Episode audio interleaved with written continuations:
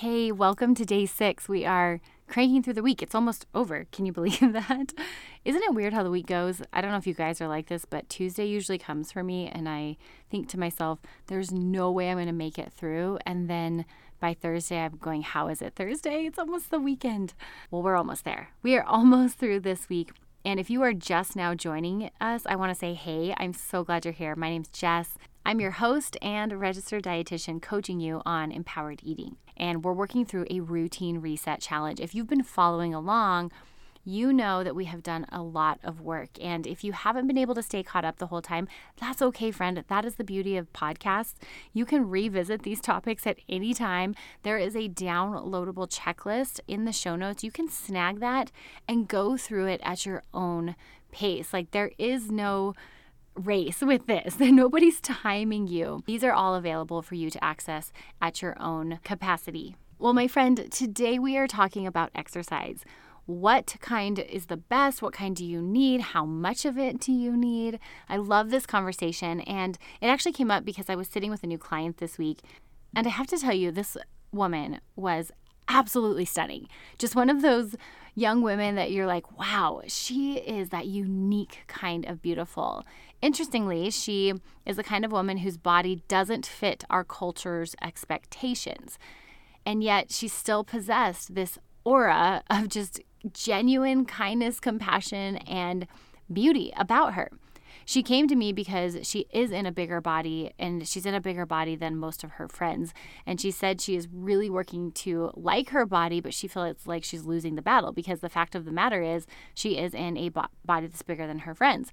So she wanted to address this. We talked a lot about um, the skills, a lot of what we go through in the empowered eating method, like body image resiliency, the body image scale, values work. We hit on all of that. But at the end of the conversation, we hit on something particularly interesting, and it was about the topic of exercise. She said that even though her body doesn't physically change when she does movement for a few days, she said she feels more confident in her body, which I obviously said, Well, that's amazing, right? That's what we're here for. So then I asked, Why do you not do it more regularly then, if it's something that does make you feel so great? And her answer was something that I think so many of us can relate to. And she said, Because, Jess, when I miss a day, I feel like I've failed. And so I fall off the wagon. It's that all or nothing mentality that all or nothing mentality with this undercurrent that exercise is something that must always meet a criteria or an expectation or be productive. And so in today's routine reset, we are actually going to focus on some of the barriers to regular and fun exercise and how to overcome them. Because the answer to the original question, which is how much exercise do you actually need and what kind, the amount is entirely dependent on your capacity. The amount that you need is the amount that you can fit in. And what kind? The kind that you love, the kind that you end that movement session and you think that was awesome. I feel super accomplished. That is the best exercise for you. We're going to dive a little bit more into it as we talk about the barriers and how to overcome them so that you can find fun and awesome movement. Are you loving this routine reset? Doesn't it feel so good to get some of that control back so that we can show up every day intentionally and therefore empowered? If you're loving this, girl, you are going to love becoming an empowered eater. Food freedom and getting healthier, it can totally coexist. This week, you can snag your spot inside the Empowered Eating Method for 20% off with the discount code RESET. The Empowered Eating Method is 12 weeks to walk you toward empowered eating based on values work, learning all about using biofeedback as a marker of success instead of the scale, and of course, a customized to you fuel plan written by me. All the details can be found in the show notes or over at jessbrownrd.com under courses. And the cool part is, anyone who joins now gets to be a part of the live group coaching that is going to kick off in September. That's right, starting in September, we are going to have monthly live group support so that I can support you in real time. Stay committed to the empowered eating process all the way through the end of the year. You can snag that 20% off through Friday with the discount code RESET at checkout. All right, let's get back to the show and today's challenge. I truly get this question all the time. Jess, what is the best exercise for me? Is there a benefit to exercising in the morning versus the evening? What what about cardio versus strength training? What about duration? These are all really great questions. And of course, there is some really interesting science-backed methods. And at some point, getting a better understanding of those is really empowering. However, I'm going to tell you right now that is a one on one conversation because it is not a one size fits all. Just to give you a quick example of that, recently there's been an increase in research showing that women doing high intensity exercise in the morning spikes our cortisol even higher because our cortisol is already slightly elevated in the morning. And so I was talking about this with a friend because she was frustrated with that because she goes, Jess, the only time I can work out is in the morning. And I really love high intensity exercising. And I just kind of laughed and I said, Oh, me too. Like the science is interesting, but I'm still doing CrossFit at 5:30 a.m. and so again, like we have to filter it through our own capacity and our own lifestyle, right? It's good information for me to know because if I am feeling extra tired or maybe it's my PMS week and my body's just feeling more lethargic, that information will give me insight and encourage me to take more rest days if my body is feeling broken down because I know it's harder on my body. The type of exercise I'm doing is more challenging for my body.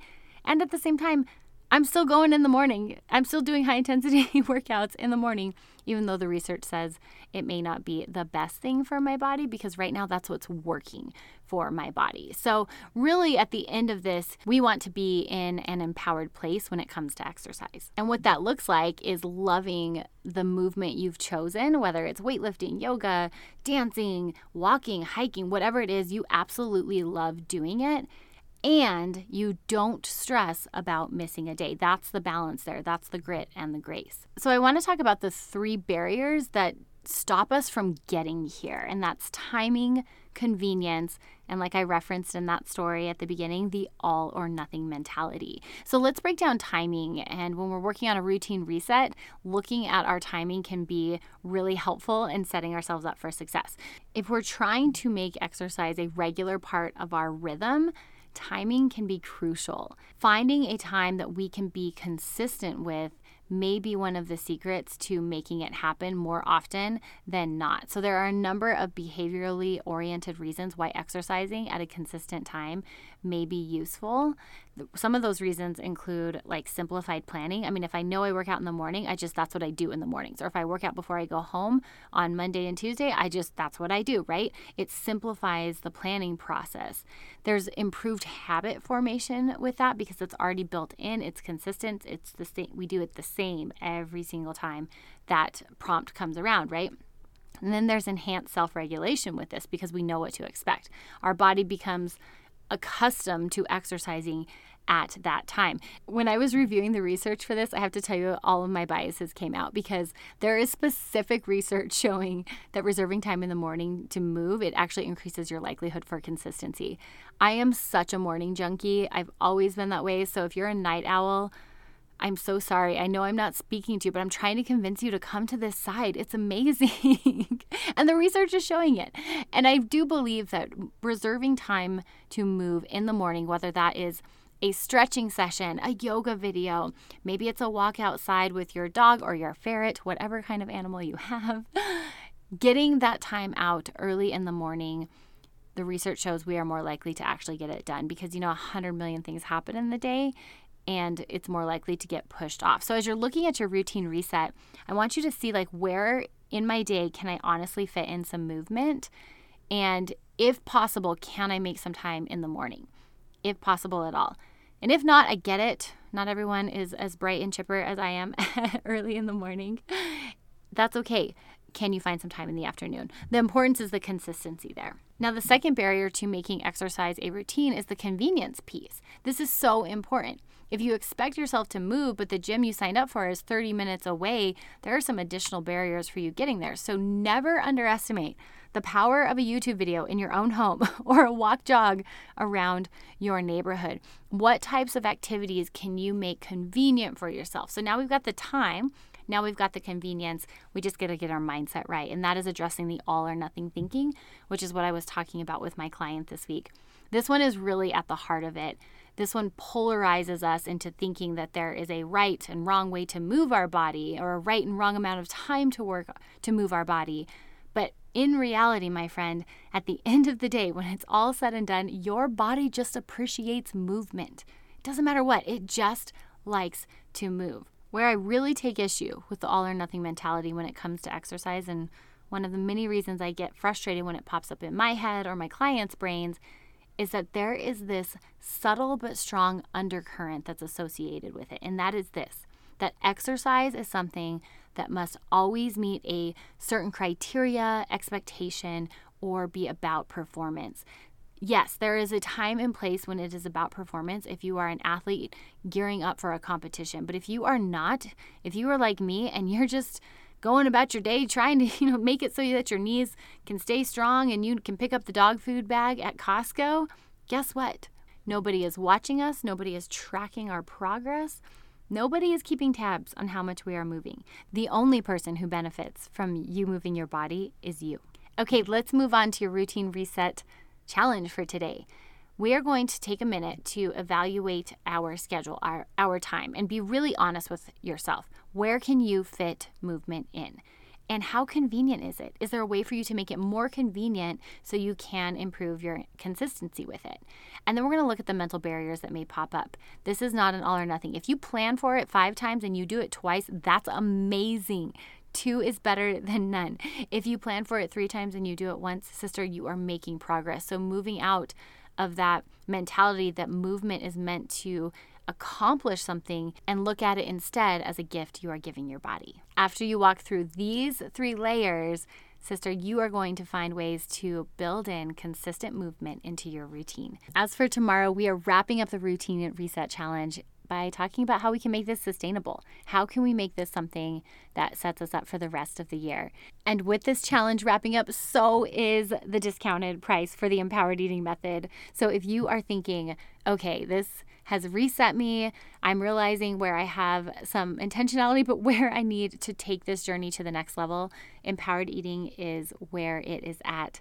You can head on over to jessbrownrd.com, click on courses to learn more about the details and the ins and outs of the program, and enter reset at checkout to get that 20% off through tomorrow. And one of the really cool things for everyone who is joining the program now is that we are kicking off live accountability coaching in September. So that means when you're inside the program, we will have a live component to it now to support you guys along your empowered eating journey. So you can see that all the way through the end of the year. All right, friends, I will see you here tomorrow as we wrap up the routine reset challenge. Until then, cheers and happy eating.